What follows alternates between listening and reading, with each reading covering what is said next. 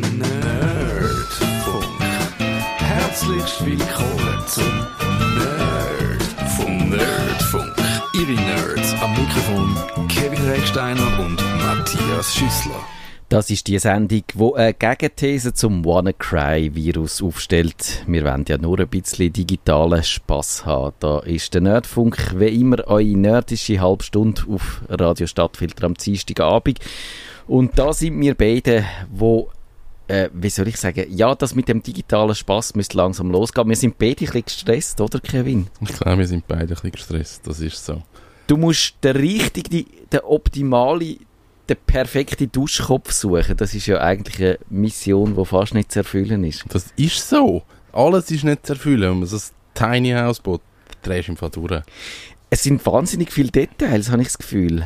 Es geht halt wie so darum, okay, du hast nicht so viel Wasser im Boiler, also musst du einen Duschkopf haben, der nicht so viel Wasser braucht. Und dann fängst du einfach mal an zu suchen und drehst durch, also eine Million. Und du brauchst eine Waschmaschine, die nicht zu gross ist und die wenig Wasser braucht und irgendwie auch noch ein bisschen Strom. Es wird sparen und nicht einfach... Es ist alles, was man anschaut, ist einfach... Man muss sich einfach darum kümmern und sich einlesen. Hast du dir vorgestellt, dass es so viele Details sind, wo du dich musst darum kümmern musst? Weil ich nehme an, du bist bisher auch mehr so der Mieter gewesen, und wenn du in so eine Wohnung einziehst, dann ist eigentlich alles Wesentliche schon da. Du musst dir überlegen, wo du deine Möbel anstellst und ob die anpassen dort, wo du gedacht hast und so. Aber das ist ja vergleichsweise völlig harmlos zu eigentlich einem Haus selber bauen, wo dann aber noch so viele Limitationen hat. Ich glaube... Darum habe ich angefangen, weil ich mir das nicht überlegt habe. Ich habe mir keine Gedanken über das gemacht. Ich habe einfach mal gemacht. Und mit jedem Schritt gemerkt, es ist einfach, alles ist ein bisschen schwierig. Alles ist ein bisschen anders. Niemand weiss es wirklich. Ich glaube, wenn ich das mir am Anfang überlegt hätte, ich hätte gar nicht angefangen. Mhm. Aber dann ist es gut, dass du es nicht überlegt hast. Das Absolut. Ist der Beweis dafür, dass es auch gut ist, sich nicht immer alles im Voraus zu überlegen, weil man sonst Sachen gar nicht macht, weil man sich abschrecken lässt. Ich glaube, das ist so. Also wenn man sich überlegt, was kommt, wie kommt es, wann kommt es, was könnte klappen, vor allem was könnte nicht klappen, wo sind die Hürden, drehst du durch. Ich meine, dann fängst du nie an. Einfach anfangen, ein Problem nach dem anderen. Aktuell ist es ein Duschkopf. Eben, ein Duschkopf, wir haben darüber geredet vorher, vor der Sendung, der kann einem sanft berieseln, so wie ein Regen im Dschungel, oder er kann so laserstrahlartig jeglichen Dreck und jegliche Lasermodus Viren von der Haut wegfurzen. Aber immerhin, ich glaube, etwas, ich bin zwar nicht sicher, ob das stimmt, es gibt wahrscheinlich noch keine smarte Duschköpfe. Das gibt's. Scheisse. Sicher, Kickstarter. Habe ich gefunden. Auch dort, das gibt's. Da kannst du so Bodyessenzen noch rein tun. Und okay. Du kannst den Modus wählen von Lasermode auf Dunst. Mm. Oder so. Braucht es völlig nicht. Aber egal. Das Schöne ist ja, dass ich mich sehr mit analogen Sachen umschlage. Mm. Das ist bei dir ein bisschen anders. Ich habe mich mit dem iPad wieder mal umgeschlagen. Es hat das Problem, das es schon seit immer hat, nämlich jedes Mal, wenn ich es einschalte für die Sendung, ist die Tastatur am falschen Ende. Normalerweise klebt sie links am Rand. Hochformat. Genau. Und es ist aber auch schon so, wenn ich eine App suche, dann müsst ihr euch das vergegenwärtigen, dann tut man ja das Suchfeld von oben runter, oder nein, einfach von der links auf der links. Und dann kannst du dort reintippen. Und dann geht die Tastatur manchmal oben quer drüber auf dem Kopf, genau dort, wo die Apps wären, die du antippen willst. Also das heisst, du kannst... Erstens kannst du nicht auf die Tastatur schreiben, weil sie auf dem Kopf steht. Und dann, also gut, das könntest du vielleicht im Kopf noch umdrehen und sagen, das ist jetzt quasi... befördert meine geistige Fitness, indem ich auf dem Kopf schreibe, aber du kannst nichts auswählen, weil die Vorschläge von den Apps sind dann unter dieser Tastatur. Und das habe ich jetzt ungelogen seit sicher 2 oder 3 Jahren ist das Problem immer da. Und ich frage mich eigentlich, merkt das bei Apple niemand? Aber ist das ein Problem? Also ich habe das noch nie, also ich habe kein iPad mehr, aber ich habe das nie gehabt. Das ist sicher, weil du etwas gedruckt hast. Etwas verstellt. Bei der Tastatur, Einstellungen, allgemein Tastatur. Und dann kannst du dort Häkchen go to random places. So, der Scherzmodus. Genau. Der Johnny Ive Verarschungsmodus. Ja, nein, ich weiss es nicht. Nein, ich glaube nicht, weil das ist ja, es gibt ja so Funktionen, wo man die Leute tatsächlich kann verarschen kann. Zum Beispiel, man kann ja die Farben umkehren, das, also so invertieren. Und das sieht ja, kannst die Leute auch damit verschrecken. Oder kannst du dein iPhone auf schwarz-weiß umstellen. Oder kann so. Man das? Das kann man, ja. Wirklich? Ja. Ich will mein iPhone schwarz-weiß haben. Ich kann dir gerade sagen, wo das ist. Das ist und das cool. Ist ja so eine Funktion, wo man würde sagen, die auf Anhieb hat die keinen wahnsinnig viel Sinn, aber die gehört zu diesen Bedienungshilfen. Du findest sie unter Allgemein, unter Bedienungshilfen. Und dann kannst du Display-Anpassungen machen. Dort gibt es ja zuoberst die Farben umkehren, dann hast du es so einfach invertiert und dann kannst du sagen, Farbfilter drauf gehen und dann dort einschalten und zuoberst kannst du auch einen Grünstich machen und zuoberst kannst du Graustufen machen. Das ist, wenn du findest, es wäre viel edler, mein iPhone wäre in schwarz-weiß, kannst du das machen. Das ist viel edler in schwarz-weiß. Das ist viel... Oh, bei den Fotos ist es ein bisschen mittelpraktisch. Ja? Ja, du musst kein schwarz-weiß. Das ist wie wenn du einen Schwarz-Weiß-Film mit deinem iPhone rein hättest. Ja, der Instagram kommt so ganz neue Groove über mit Schwarz-Weiß-Bildern. Genau. Das ist ganz eine andere Geschichte dann. Eben, das ist ja ein Effekt, wo vielleicht viele Leute verunsichern, aber wo durchaus einen Sinn kann haben. Ich glaube, ursprünglich ist es ja für die Leute gewesen, die Farbenblindheit haben und denen hilft das zum Beispiel vielleicht, wenn sie alles nur schwarz... Du kannst ja eben in diesen Farbfilter kannst ja zum Beispiel unten durch den Rot-Grün-Filter einschalten für den Protanopie, heisst das, glaube ich. Das ist einfach die Form von... Krass. Von Farbenblindheit und so Sachen. Also, aber das ist es ja nicht. Und Apple hat ja in einer Woche wieder so eine Veranstaltung, wo sie ihre neue Software vorstellen, an ihrer Entwicklerkonferenz. Ja. Und da bin ich dann gespannt, ob sie sagen, wir haben es jetzt endlich geschafft, nach vielen Jahren das Mysterium zu lösen, warum die iPad-Tastatur manchmal verkehrt kommt. Und was ich dann auch noch gerne hätte, ist der Homescreen auf dem iPad, der wirklich ein bisschen lächerlich aussieht, mit diesen paar Icons da, diesen riesigen Icons auf dem Bildschirm. Meinst du, sie kommen weg von dem?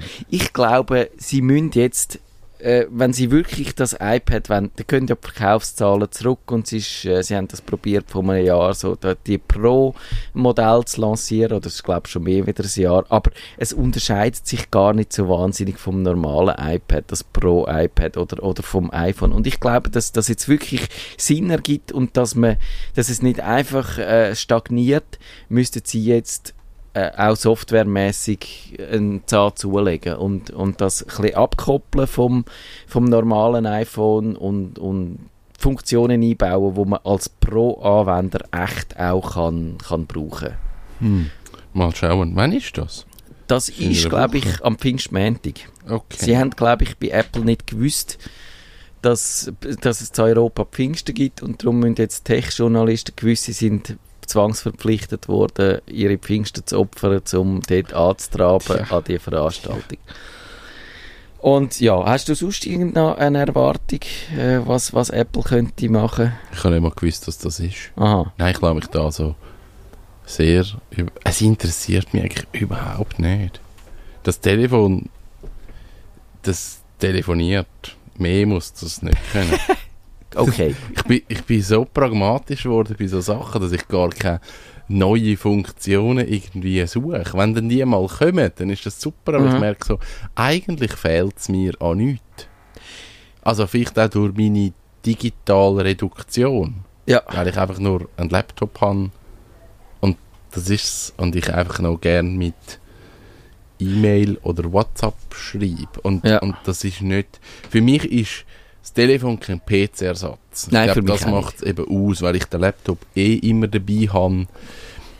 Ja, muss ich gar nicht irgendwie so spezielles Zeug dort drauf haben. Für mich ist das iPad unter ganz speziellen Bedingungen schon ein Laptop-Ersatz. Nämlich dann, wenn ich das Laptop nicht mitschleichen will und trotzdem aber vielleicht viel recherchieren und auch ich können schreiben, dann habe ich auch eine externe Logitech-Tastatur und dann ist zum Beispiel der Vorteil, dass man das iPad kann man wirklich mit der Tastatur, da kannst du einen ganzen Tag lang kannst das intensiv brauchen und es ist am Abend noch nicht leer, auch wenn du nie an Strom gehängt hast oder vielleicht fast leer, aber du kannst es wirklich 8 Stunden oder 10 Stunden fast brauchen und das kann ich mit meinem Laptop nicht, der ist immer vorher leer. Das ist und so. Das ist eigentlich wirklich ein guter Anwendungsfall. Und da im Studio brauche ich es inzwischen eigentlich viel zum Senden. Für das ist es auch noch gut. Das finde ich durch den Kopf steht. Ja, das ist ein bisschen ein Nachteil. Und ja, aber fangen wir an. Wir machen wie... Fangen wir an nach wieder mit mal... Drittel. Wir machen... Okay, fangen wir richtig an. Wir machen heute wie jede letzte Dienstag vom Monat Kummerbox live. In dieser Sendung behandelt wir die Computerprobleme, die ihr uns per Mail habt zukommen lassen auf nerdfunk@stadtfilter.ch und mit akuten Problemen läutet ihr uns ins Studio an. Die Nummer ist 052 203 31 00. Und ich habe das letzte Mal gesagt, ihr könntet ja auch das schöne Gästebuch brauchen, das es hat auf stadtfilter.ch. Oben rechts der Knopf, da könnt ihr auch eine Frage einstellen. Ich mache es mal auf. Damit, wenn eine Frage nicht eingehen, dass ich das auch sehe. Ich weiss gar nicht, ob sich das automatisch aktualisiert oder ob ich da jetzt alle 30 Sekunden muss auf F5 drücken. Das finden wir jetzt gerade raus, wenn ihr eine Frage dort hinschreibt. Also der Marcel fragt, als Firma, das ist eine wahnsinnig lange Frage, ich probiere die phasenweise dann ein bisschen zusammenzufassen, aber als 74-Jähriger haben sich bei mir über die Jahrzehnte schachtelweise verschiedene Datenträger angesammelt, die einen rechten Querschnitt analoger Technologien darstellen. Fotos, Dias, Tonbänder, Filme und Videos. Würden da nicht viele Kostbarkeiten der Kinder und von verstorbenen Familienangehörigen vor sich hinschlummern, hätte ich mich schon längst von allem getrennt. Also es gibt die Leute, die so etwas auch einfach fortrühren. Ich könnte das glaube ich auch nicht, aber ja... Zudem habe ich einen Stammbaum mit über 1600 Personen und zahlreichen Dokumenten aus verschiedensten Archiven zusammengetragen und aufbereitet. Dafür hätte ich jetzt Geduld nicht, ehrlich gesagt. Und außerdem interessiert es mich nur so peripher, wer mit mir verwandt ist. Ich versuchte mich bei verschiedenen Leuten als auch im Internet schlau zu machen, wie all diese Dinge zu Daten man speichern und für die Nachwelt erhalten könnte. Ich denke, sie müssten mindestens 20 besser 30 Jahre konserviert werden können.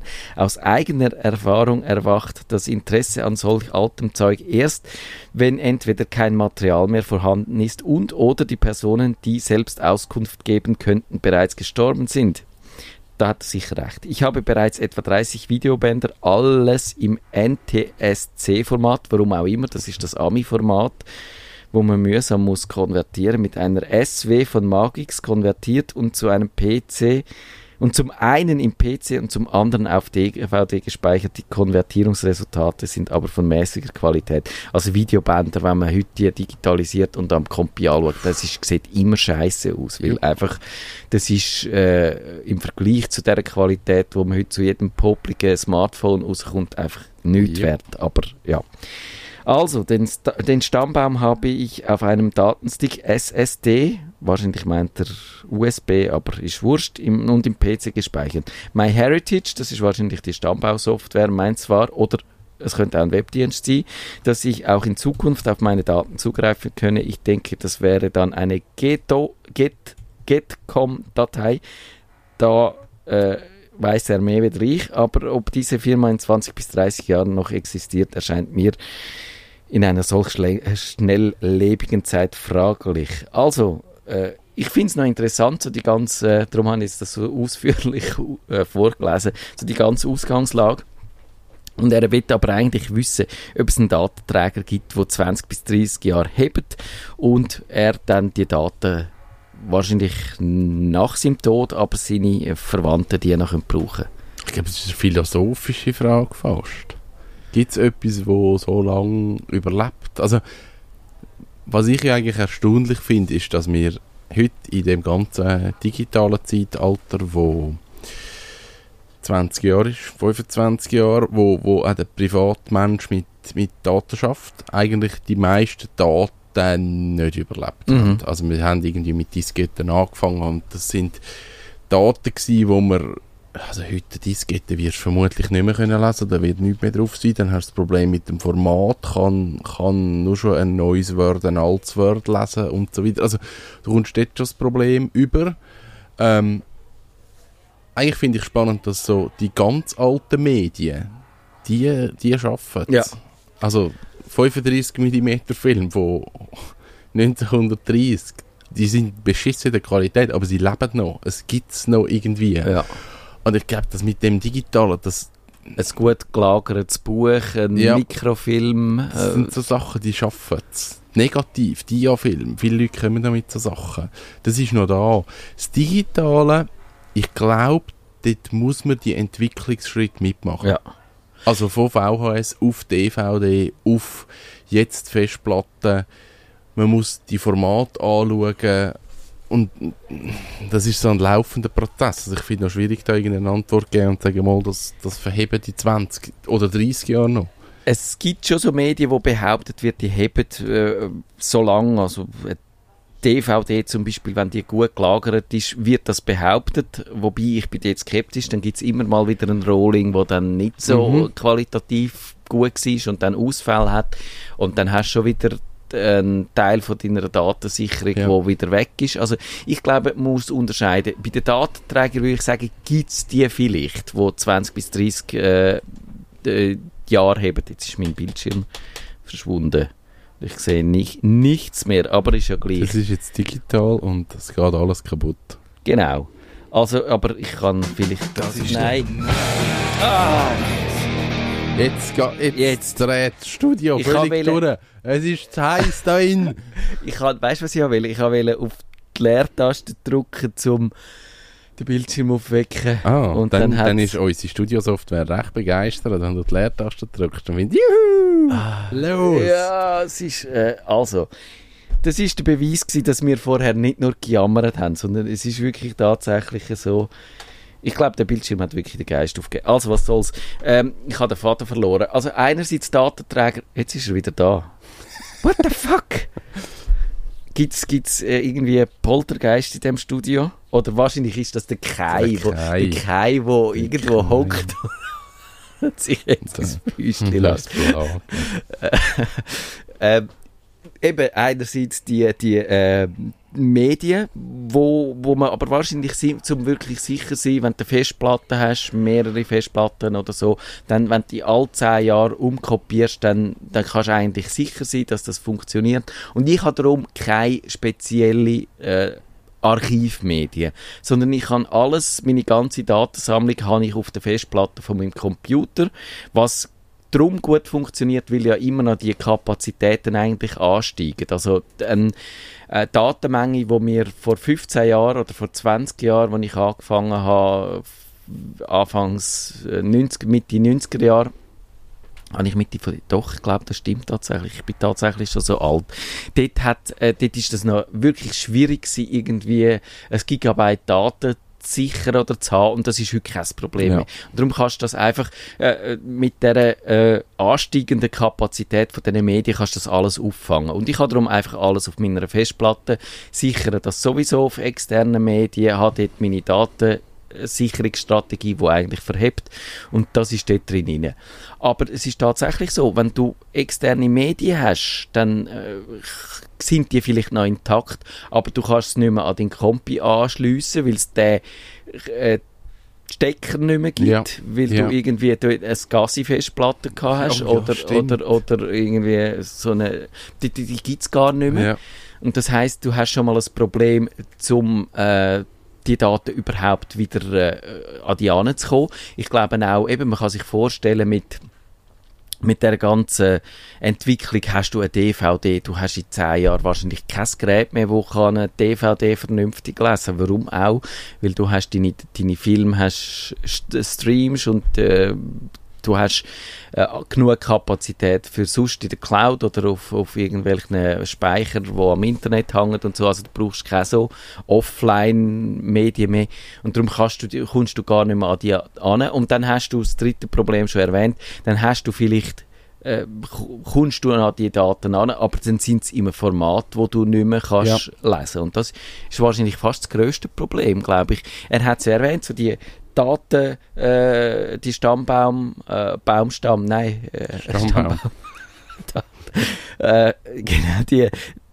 wie heisst es? Die heissen die MyHeritage. Ja, genau.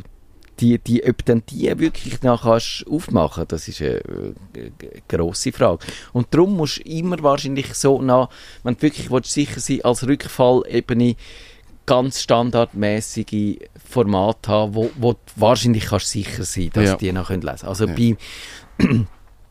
Also bei Textdokumenten, das würde jetzt wahrscheinlich auch für den Stammbaum gehen, den exportieren als PDF zum Beispiel.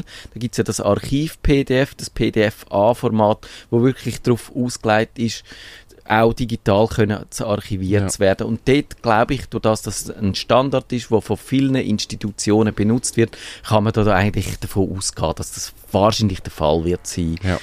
Und dann kannst du es zwar nicht mehr bearbeiten, weil das ist einfach wie ein Ausdruck oder einfach wie eine Abbildung von dieser optischen, also einfach wie der aussieht mit halt seinen Ästchen und Verzweigungen und verschiedenen Generationen, kannst du den anschauen, aber du kannst ihn nicht mehr bearbeiten. Ja. Aber er ist in dem Sinn nicht verloren. Und das würde ich empfehlen, bei vielen Dokumenten, wo du irgendeinem exotischen Format hast, wo du damit musst rechnen, dass du das nicht mehr kannst aufmachen, exportieren in ein Format, wo wahrscheinlich allgemeingültig wird sein. Videos, was ist Videos? Videos ist natürlich schon wieder schwierig. Video ist einfach schwierig mit diesen Containern. Es gibt so viele verschiedene Formate. Also die Endung sagt eben noch nichts über das Format aus. In einer Endung kann irgendein Codec sein. Wir können einfach hoffen, dass es in Zukunft den VLC-Player noch gibt. Ja. Einfach jedes Format abspielt, das irgendwo rum ist. Aber schwierig. Aber sicher nicht das Windows Media Video, das WMV, da kann man damit rechnen, dass das wird schwieriger werden. Ja, oder der RealPlayer, der hat so ein Format gehabt, wo heute eigentlich nicht mehr läuft. Genau. Oder der Flash, wie heisst das Firefox-Format? WebM. Ja. Das ist auch so ein Format, das wirst du in Zukunft nicht können abspielen oder dann halt wieder irgendeine Software müssen finden, die dann konvertiert und umwandelt und schwierig. MP4 würde ich sagen, ist wahrscheinlich irgendeine Form von einem MP4 ist wahrscheinlich nicht so schlecht, aber genau. Dann, jetzt haben wir schon wirklich mit einer Frage und viel Geplänkel und Studio abgesucht. Dabei kämen ja wirklich viele Fragen. Es ist ja nicht so, dass wir künstlich strecken müssen. Der Lukas, der fragt, er hat vom Tagesanzeiger ein Mail bekommen, wo ihn gebeten hat, seine Adresse zu bestätigen. Und das hat ihn sehr irritiert. Und er hat gefragt, warum dass man das mache. Und dort habe ich ihm zuerst müssen sagen, ich weiss es eigentlich nicht, warum das der Verlag macht, weil ich habe nichts mit dem zu tun. Habe das aber auch ein bisschen komisch gefunden und habe mal am Verlag auch ein Mail geschickt und gefragt, warum sie das machen und keine Antwort bekommen. What? Die Frage ist, oder das Erstaunliche ist ja, dass man eine Mailadresse nachdem die Jahre in Betrieb war, lässt man die eigentlich nicht bestätigen. Das ist tatsächlich außergewöhnlich, oder? Ich finde es komisch, vor allem jetzt gerade so aktuell wie diesen Mails, die man so überkommt. Genau. Das ist immer so ein bisschen mit Vorsicht zu genießen. Das ist natürlich eben auch gerade mit dem WannaCry, mit dem Verschlüsselungstrojaner zusammengefallen. Und darum haben viele Leute gefunden, das ist ein bisschen komisch, dass das jetzt passiert. Und ich habe gefunden, ich weiss es nicht, ich nehme jetzt mal an, das hat gute Gründe. Ich habe dann einmal so einen Link angeklickt und er wird dann nochmal so über einen Dienst geleitet, was auch also der Link sieht sehr komisch aus, aber er landet tatsächlich bei einer Tamedia-Webseite, nicht bei einer gefälschten Webseite oder bei irgendeiner Phishing-Seite, die so ähnlich aussieht. Andererseits eben, also ein typischer Fischer, der will ja nicht die E-Mail-Adresse bestätigt haben. Von dem hat er gar nichts, sondern er will dich sofort dazu bringen, noch persönliche weitere Daten rauszurücken, ein Passwort einzutragen, irgendeine Bestätigung von deinem Bankkonto abzuliefern und so. Und ich habe es ein bisschen dubios gefunden und es ist wahrscheinlich, muss man sagen, technisch auch nicht so wahnsinnig gut gemacht gewesen. Ich glaube, man hätte müssen erklären, warum man das macht. Nicht zum Schutz vor Missbrauch ist zu wenig, das sagt nichts. Man hätte es konkreter müssen machen. Ich glaube, man muss heute, wenn man so eine Lösung oder so ein Mail verschickt, muss man auch immer für die, die sich mit dieser Problematik Phishing auseinandersetzen, einen Weg anbieten, um zu sagen, gang sonst auf unsere Webseite tamedia.ch und klick dort auf den Link Adresse bestätigen oder so. Das, weil eben Leute, die sensibilisiert sind, die klicken, die wissen eigentlich, dass ein Link in einem Mail anklicken gefährlich ist, weil man dann kann, auf eine gefälschte Seite geleitet werden und dem muss man, glaube ich, Rechnung tragen. Und ja, ich finde es auch immer gut, wenn man so Mails nicht als HTML verschickt, weil in diesen HTML, in diesen formatierten Mails kann man ganz viele komische Sachen verstecken. Und wenn man einfach nur Text schickt, dann wissen die sich technisch damit beschäftigt haben, dass man dort weniger kann Sachen verstecken und eigentlich eher sieht, was Sache ist. Aber könnte es jetzt bei diesem Fall nicht sein, dass jemand gesagt hat, ich hätte gern einen Digitalzugang und Abo-Verwaltung freischalten? Weil dort muss man im ersten Schritt nur die E-Mail-Adresse, das Passwort angeben und Namen und Postleitzahl. Es könnte irgend so etwas sein, ja. Dann als erster Schritt, wie kommt, jetzt musst du, bevor du überhaupt kannst weitermachen, deine Mailadresse bestätigen. Also es klingt für mich so wie, bei vielen Diensten muss ich ja ein Konto machen und der erste Schritt überhaupt ist immer, sie kontrollieren die Mailadresse. Ja, genau. Darum, das könnte noch so ein Szenario sein, dass einfach jemand die Mailadresse falsch eingegeben hat. Das ist ein komischer Fall, aber das könnte ein Fall sein. Das wäre denkbar, ja. Oder Familienmitglied. Genau. Dass sie irgendwie wissen, es läuft über ihn, also gebe ich seine Mailadresse an oder so. Also, das ist sehr einleuchtend. Es ist einfach so gewesen, dass mehrere Leute mich das gefragt haben und wirklich gerade in dieser Woche, wo der WannaCry-Virus unterwegs war, so gesehen, ist es vielleicht tatsächlich etwas Komisches gewesen. Denkbar eben tatsächlich auch, es ist irgendjemand in die Datenbank eingedrungen und hat Schindluder getrieben. Ja. Allerdings würde ich den Sinn von dem Schindluder nicht sehen. Nein. Also eben, wir wissen es nicht genau. Vielleicht sagt der Verlag irgendwann einmal noch, warum dass sie das gemacht haben. Aber wie gesagt, ich warte noch auf eine Antwort. Und jetzt weiss ich nicht, ob wir noch in einer Minute irgendeine von diesen Fragen, wo wir... Nein, die ist viel zu kompliziert. Ah ja, genau, vielleicht die noch. Der Paul fragt, er kann in seinem Safari-Browser ihnen nie alle Cookies löschen. Er löscht und sieht immer, es bleiben ein paar vorig. Und er fragt, ist das ein Problem und was könnte er machen, um die endgültig loszuwerden? Ich habe das noch nie geschaut. Also ich mache einen Safari, lösche mal, aber ich kann nie schauen, ob es noch hat.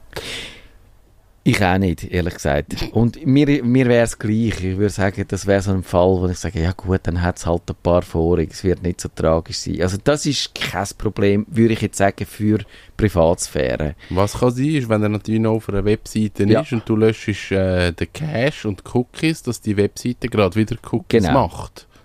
Das ist sogar sehr wahrscheinlich. Das könnte eine Problematik sein. Also wenn man danach googelt oder bei der Support-Datenbank von Apple schaut, in diesen Foren, dann sieht man es immer wieder, dass die Frage gestellt wird. Es scheint einfach ein Problem vom Safari zu sein. Da könnte man sich überlegen, ob man einen anderen Browser brauchen. Firefox macht das meiner Erfahrung nach relativ zuverlässig. Aber eben, also er sagt... zum Beispiel bei der NZZ löscht sie ihm das Cookie nie. Und wenn er aber, und das sagt er auch, Abonnent ist von der NZZ, dann soll er das Cookie bestehen lassen. Weil wenn er sich dort anmeldet mit seinem Login, um seine Inhalte können zu konsumieren, dann weiss er die NZZ sowieso, dass er sich angemeldet hat und kann das loggen, was er dort macht. Also dort ist das Cookie... ist, was die Nachverfolgung von seinen Aktivitäten angeht, das kleinste Problem, weil das Benutzerproblem, wenn man von einem Problem reden, ist das das Benutzerkonto eigentlich der Punkt, wo das ausmacht. Ja. Genau.